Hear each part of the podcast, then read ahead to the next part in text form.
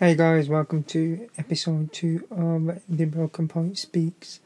Um, this episode, I'll be talking about uh, cultural identity and how to find your cultural identity when you are stuck between two different opposing cultures.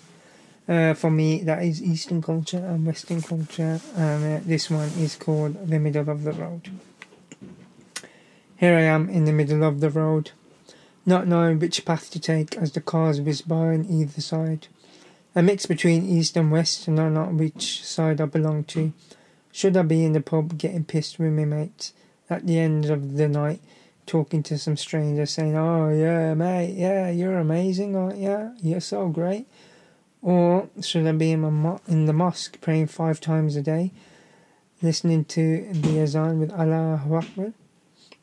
I'm looking for where I fit into Asian to um where I fit into. I'm too Asian to be British yet, too British to be Asian.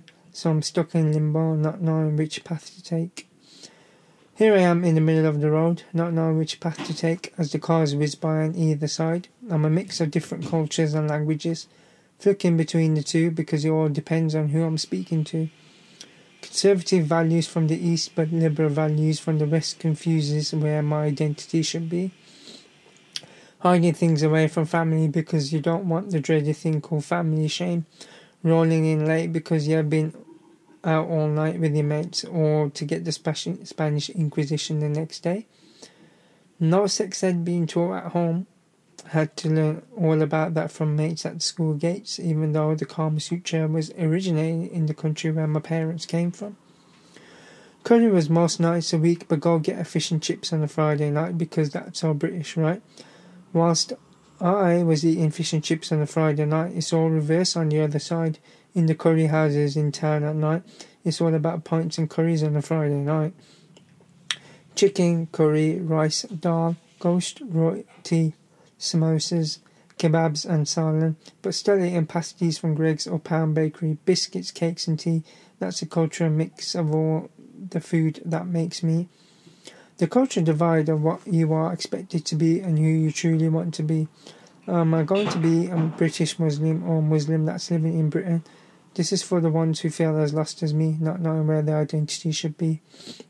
A mix of bhangra from the east and all the music from the west. Hip hop, grime, punk, indie dance, electronic and pop, because I'm a mix of all of cultures that I live on the opposite sides. Both sides making me feel conflicted on the inside so I guess I truly never know where I will lie between both sides. I guess the cultural confusion starts all the way back to the British Raj imposing their customs and ways on a nation that didn't want them in the first place. So that's why when they were finally free, they didn't want their traditions and ways to die. When being immigrants into this country, they thought that was great, even though we have been here for 50 years and made a national of this there's still an undercurrent of racism in the air, from the 70s right wing shouting Pakis go home to me reading an article the other day that people with the name Mohammed have a less chance of getting a job than a guy named Dave. It feels like it's come full circle again with Islamophobia and the right wing group saying go back home to where you came from. But this is where I'm from, born and bred British to the core.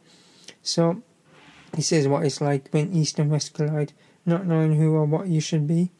So here I am in the middle of the road, not knowing which path to take as the cars whiz by on either side. I hope you like that uh, poem about my mix of confusion about cultural identity and where I should be in both of them. Um, yeah, so that's episode two of the Broken Poet Speaks, and I will be back uh, with more soon. Thanks for listening. Bye, guys.